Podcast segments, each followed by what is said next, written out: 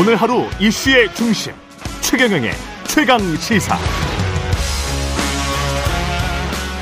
네, 서해 공무원 피격 사건을 수사 중인 검찰이 서훈 전 청와대 국가안보실장을 전격 기소한 가운데 어제 노영민 전 대통령 비서실장 소환 조사했습니다. 오늘은 박지원 전 국정원장에 대한 조사가 있고요. 어, 그야말로 줄 소환인데 문재인 정부에서 청와대 국정상황실장을 지낸 윤건영 더불어민주당 의원 나와 있습니다. 안녕하세요. 네, 안녕하세요. 구로울의 윤건영입니다. 예. 지금 뭐 검찰이 청구한 영장, 서해 공무원 비격 사건과 관련한 영장은 대부분 지금 발부를 해줬네요. 네. 법원에서 어떻게 생각하세요? 어, 영장은 그렇지만 구속 적부심에서는 두 분 모두 나왔습니다. 그랬었죠. 그, 예. 예. 서훈 전 실장에 대한 영장 발부는 좀 대단히 아쉬운 부분이고요. 예. 또 검찰이 구속 적부심을 피하려고 기습적으로 기소를 한 부분은 좀, 좀 좀스럽다라고 생각될 정도입니다. 그리고 무엇보다 검찰이 법관 앞에서 PPT를 5시간 하면서 벌인 일종의 겁박 작전이 통했다고 봐야 할 것 같고요. 예. 이 사건에 검찰이 올인했다는 것을 온몸으로 보여서 압박한 결과물이라고 생각합니다. 근본적으로는 안보 상황에 대한 정보 분석 결과가 사법 처벌의 대상이 될 수 있는지 의문입니다. 만약에 이런 식으로 정치 보복이 가능하다면 누가 앞으로 정보 분석을 하겠습니까? 정권이 바뀌면 구속될지 모르는데 말입니다. 근데 검찰의 주장에 따르면 그 정보 분석 결과를 하는 과정에서 어떤 특정 사실이 뭐 은폐되거나 폐기됐다. 또는 네. 정보 분석 결과가 그런 것 때문에 바뀌었다. 그거 네. 그것이 어 우리 서해 공무원 그러니까 우리나라 아, 국민을 보호하는데 기여하지 못했다. 뭐 이런 논리로 지금 가고 있는 거잖아요. 네. 예. 음, 은폐되거나 폐기된 것 전혀 없습니다. 우선 음. 어, 현 윤석열 정부 국방부 장관이 자료는 우리 군에 고스란히 있고 지금도 보려고 마음만 먹으면 언제든지 볼 수 있다고 하지 않았습니까? 예. 자료가 삭제된 게 없습니다. 그리고 어. 은폐된 것도 없습니다. 만약에 은폐를 하려고 했다면 회의를 통해서 정보를 공유하고 심지어 국회 국방위원회에 와서 야당 의원들한테까지 관련 내용을 보고했겠습니까? 전혀 말도 되지 않는 억지 논리라고 생각합니다. 예. 그 오늘 동아일보 단독 보도에 이런 게 나왔습니다. 남북 관계에 매우 안 좋은 영향을 미치는 사건이 발생했다. 보안 유지를 철저히 하라. 서훈 국가안보실장이 이런 이야기를 했다고 하고 국민들이 알면 뒷감당을 어떻게 하려고 하느냐. 안보실 비서관이 이런 이야기를 했다고 하는데 그러니까 그게 어떤 맥락에서 나온 건지는 모르 모르겠지만 이런 말들이 이제 툭툭 튀어나오는 거예요. 아마 예, 거- 전, 전형적인 검찰발 언론 플레이라고 생각합니다. 소훈 전 음. 실장의 영장이 대단히 무리라는 것을 알고 예. 지금 하루가 멀다 하고 언론 풀이를 하고 있는데요. 예. 아주 단편적인 내용만을 언론에 흘리면서 자신들에게 유리한 환경을 만들고 있습니다. 보안 음. 유지라는 것은 무엇이냐고 하면요. 예. 일종의 대포선을 통제하는 겁니다. SI 어. 첩보라는 민감 정보를 예. 10명이 알고 있는 걸, 야, 이건 너무 많이 알고 있다. 3명으로 줄이자라는 겁니다. 어. 이게 어떻게 문제가 될 수 있습니까? 지금도 보안 통제는 여전히 일어나고 있고 해야 되는 겁니다. 그때 당시를 다시 복기를 해보자면 소해 공무원 피격 사건이 나서 그 상황을 청와대가 국민들에게 알리고 김정은 위원장이 뭐 사과를 하고 그게 시간이 어떻게 되죠? 어, 22일 날 사고가 발생했고요. 예. 그리고 23일 날 새벽 1시에 관계 장관을 했고, 그랬죠. 어, 23일 날 아침에 대통령의 예. 지휘사항이 나왔습니다. 그리고 음. 공, 국방부의 최초 종합 보고가 올라온 건 24일이고요. 예. 아마 제 기억으로는 김정은 위원장의 사과가 25일인가 아마 아. 그때쯤 나왔던 걸로 알고 있습니다. 그때 언론들은 관련해서 쭉 보도가 됐었고 그러면 검찰이 직권남용 행사 방해, 직권남용 권리 행사 방해, 허위 공문서 작성 및 행사 혐의 구속 기소인데 이게 네. 정확히 어떤 건지를 판단하실 수 있겠습니까? 저는 뭐 근거도 없고 논리도 없는 말도 안 되는 주장이라고 생각하는데요. 예. 조금 전에 도 말씀하셨지만 보안 유지가 은폐가 된다면 예. 지금 용산 대통령실도 매일매일 은폐 작업을 하는 거라고 생각합니다. 예. 당시 문재인 정부는 보안이 유지되는 상황에서도 동시에 SI 첩보를 해경 등 관련 기관에 충분히 공유를 했습니다. 만약에 은폐하려는 생각이 있는 사람이라면 다른 기관에 자료를 보여줬겠습니까? 그리고 앞서 말씀드린 것처럼 국회 국방위에 와서 보고를 했겠습니까? 음. 앞뒤가 맞지 않는 주장 이라고 생각하고요. 억지 주장을 앵무새처럼 반복하고 있으니까 답답할 뿐입니다. 그 어, 제또 노영민 전 대통령 비서실장이 소환 조사됐는데 관련해서 혹시 통화나 이런 연락을 해보셨어요? 아, 통화는 하지 않았는데요. 예. 한마디로 망신 주기 위한 검찰 수사라고 생각합니다. 우리 음. 진행자님께서도 잘 아시다시피 통상의 검찰의 소환 조사는 참고인을 먼저 부르고 마지막에 최종 책임자를 부르는 게 순서 아니에요. 그렇죠. 그러니까 예. 그런데 이번에는 완전 거꾸로입니다. 음. 검찰 스스로 서훈 실장이 이번 사건의 최종 책임자라고 밝혔지 않습니까? 예. 근데 서훈 실장을 구속까지 시켜놓고 갑자기 소관 업무가 아닌 비서실장 노영민 실장을 불러드립니다. 즉 목적이 따로 있다고 생각하고요. 그 음. 목적은 바로 문재인 정부 사람들에 대한 망신 주기가 첫 번째고 두 번째는 이서해 공무원 비격 사건을 계속 끌고 갈 동력 확보 차원에서 도구로 활용하고 있다. 저는 그렇게 생각합니다. 그러면 노영민 실장이든 박지원 원장이든 이렇게 부르는 게 일종의 이제 망신주기다. 네. 예. 누가 봐도 이 사안은 명백한 정치 보복이라고 생각합니다. 음, 박지원 전 국정원장 소환도 마찬가지고. 근데 박지원 전 국정원장은 뭐 공개적으로 나가겠다. 뭐 다 떳떳하다. 뭐 이렇게 지금 이야기를 하고 있더라고요. 네, 그렇습니다. 본인이 당당하니까 그렇게 말씀하시는 거라고 생각하고요. 예. 명백하게 정치 보복인 것을 분명히 밝히겠다는 취지로 저는 읽었습니다. 구속영장 청구할까요? 박지원 전 국정원장은 어떻게 보세요? 당연히 구속 사안이 아니고요. 정치 예. 보복 당하는데 무슨 구속이겠습니까? 예. 박지원 전 원장에 대한 혐의는 자료를 삭제했다라는 부분인데요. 음. 지금 본인은 결단코 자료 삭제를 지시한 적이 없다고 말하고 있습니다. 그리고 예. 저희가 지난 국정감사에서 확인한 바와 같이 실제 이 사건과 관련해서 국정원이 생산한 자체 첩보는 하나도 없습니다. 즉 음. 모든 첩보 자료가 군으로부터 나왔고 지금도 모든 자료가 군에 남아 있습니다. 그러니 박지원 원장이 자료 삭제를 지시하지도 않았고 100번 양보해서 있었다 하더라도 원본은 모두 우리 군이 가지고 있는 거니까 예. 복사본 삭제를 삭제라 보기는 어려울 것이다. 저는 그렇게 생각합니다. 검찰의 태도가 바뀌었는지 아니면 언론의 보도 기조가 바뀌었는지는 모르겠습니다만은 굳이 서훈 네. 전 국가안보실장까지가 최종 책임이다라고 검찰은 계속 비치는 것 같고 거기에 너무 네. 문재인 대통령을 안 끌어들이려고 하는데 문재인 네. 전 대통령은 최종 책임자는 나다 이렇게 네. 지금 이야기를 하고 있어서 이게 어떤 뉘앙스가 깔려 있는 건지 정치적 함의가 뭡니까 이게? 어, 대통령으로서는 당시에 첩보를 보고 받았던 내용들을 있는 그대로 밝혔을 뿐입니다. 예. 어, 근데 한 가지 좀 첨언을 하면 지금 보도에 의하면 문재인 정부에서 일했던 장차관 등으로 일했던 사람들 23명이 조사를 받았다고 합니다. 쉽게 말해서 하루가 멀다 하고 불러서 조사하고 압박하고 있는데요. 분야도 안보를 비롯해서 환경, 인사 등 전 분야를 망라하고 있습니다.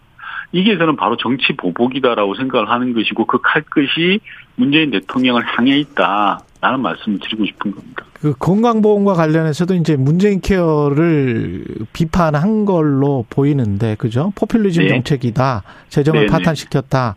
어떻게 생각하십니까? 대통령 발언? 어, 대단히 걱정스럽고요. 예. 윤석열 정부가 하겠다는 것은 서민들에게 의료비 폭탄을 던지는 거라고 저는 생각합니다. 사실 뭐 진행자께서도 아시다시피 우리나라 건강보험은 세계적으로 잘 돼 있는 편이지 않습니까? 근데 그걸 윤석열 정부가 망치려고 드는 것 같습니다. 역대 그 어떤 보수 정부도 하지 않았던 일을 하고 있고요. 정말 위험한 정권입니다.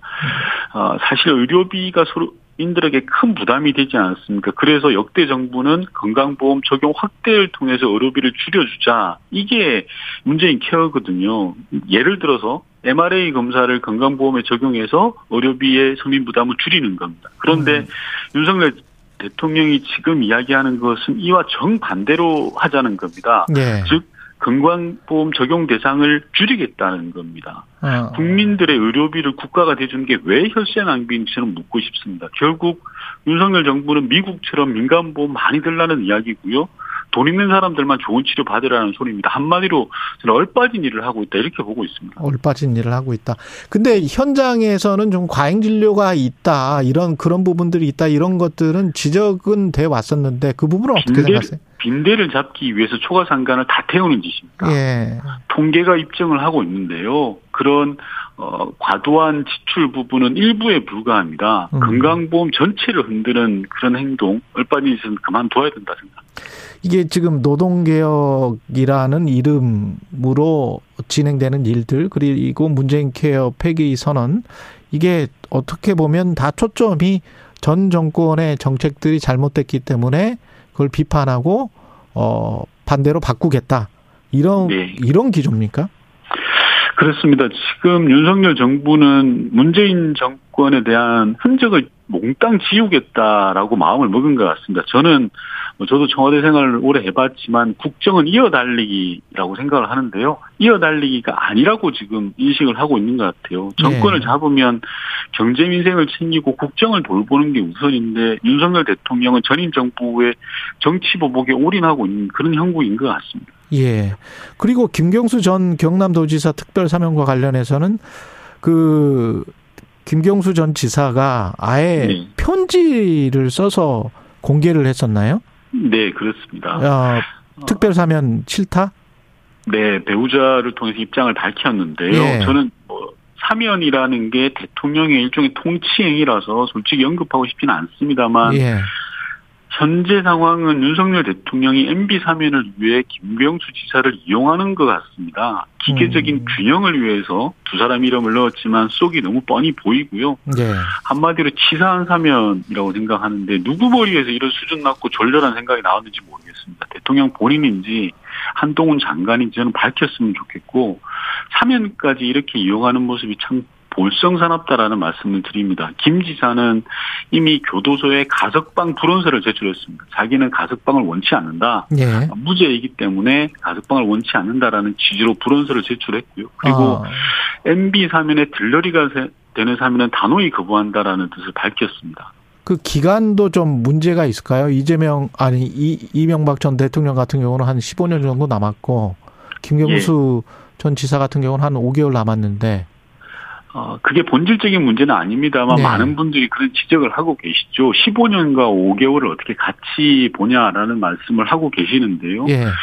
어, 저는 그렇게 생각합니다. 김경수 지사를 윤석열 대통령의 이명박 구하기에 절대 써먹지 말아라. 라는 뜻으로 저는 해석을 합니다. 그래서 음.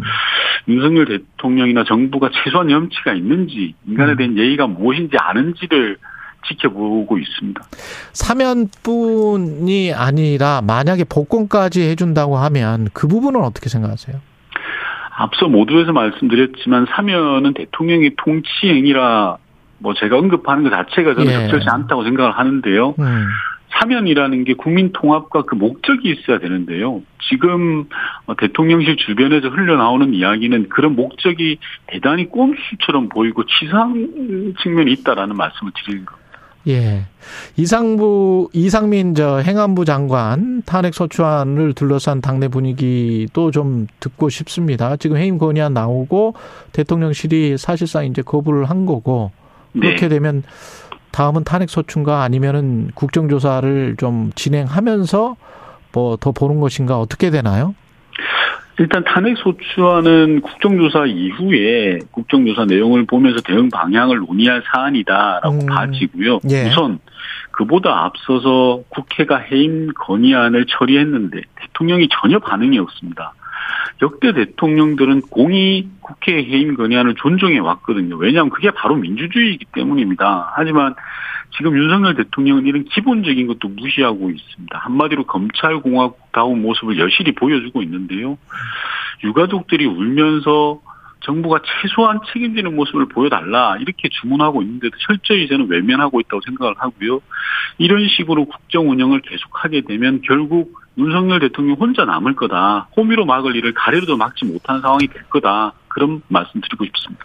여당은 국정조사 관련해서는 뭐 위원들이 사퇴는 했습니다만 결국은 다시 들어올 것이다 이렇게 판단하시나요? 사퇴 선언을 했는데요. 예. 그것 또한 모호합니다. 근데 지금 여당의 뭐 일종의 전략이라고 하는 것은 예. 이 국정조사가 1월 7일까지 1차 종료일이 정해져 있지 않습니까? 그래서 음. 그때까지 어떻게 하면 더 망가뜨릴 수 있을까라는 머리를 굴리고 있는 것 같아요. 현재 안타깝게도 국정조사와 관련해서 아무것도 진행되고 있지 않습니다. 뭐 음. 예를 들어서 침대 축구로 저는 보고 있는데요. 뭘 하려고 하면 그냥 안 하는 그런 형국입니다. 그래서 저희가 기다리다 못해서 야삼당 단독으로라도 하겠다고 기자회견을 한 거고요. 예. 만약에 야삼당 단독으로 갈 수밖에 없다면 좀 걱정되는 부분은 음. 어, 국민의힘이나 어, 정부 측에서 자료 제출도 일절 안 하고 또 기관 증인도 안 보낼 그런 가능성이 좀 걱정이 됩니다. 현재까지도 대통령실과 행안부는 제대로 된 자료를 일체 주고 있지 않습니다. 어제 그 저희 프로그램에 나왔던 민주당 신현영 의원은 이 네. 사태 배경에 국회의원 사태 배경에 윤심이 있다. 네. 그러니까 그 국회의원 중에서 윤석열 대통령과 친하다는 그 의원이 일괄적으로 사퇴를 하자라는 쪽으로 한 것 같다.